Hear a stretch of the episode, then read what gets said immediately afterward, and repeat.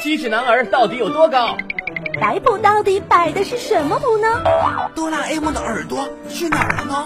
方便面一直都是卷发吗？老师没教过，我来告诉你。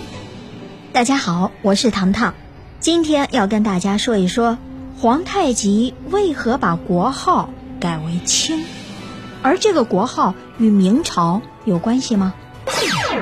皇太极是清朝第二个皇帝，又称为清太宗。他当政期间，将原来的年号天聪改为崇德，将国号改为清。至于清的来历，历来说法很多。有人认为清字与努尔哈赤当年逃难骑过的一匹大青马有关。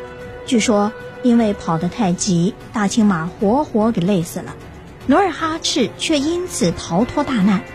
他对这匹马很有感情，就说：“大清啊，大清啊，你是为我累死的。将来我得了天下，我这个国号就叫大清。三点水的清跟青色的青是谐音。”后来，皇太极在盛京称帝之后，便以此称为国号。还有人认为“清”和“金”在满语中读音非常相近，所以用“清”。满族是金人的一支，“清”呢指出了这个民族的渊源。还有人从萨满文化当中解释说，“清”就是“清”，不带三点水的“清”和带三点水的“清”是一个音。青天是通天、吉祥的意思。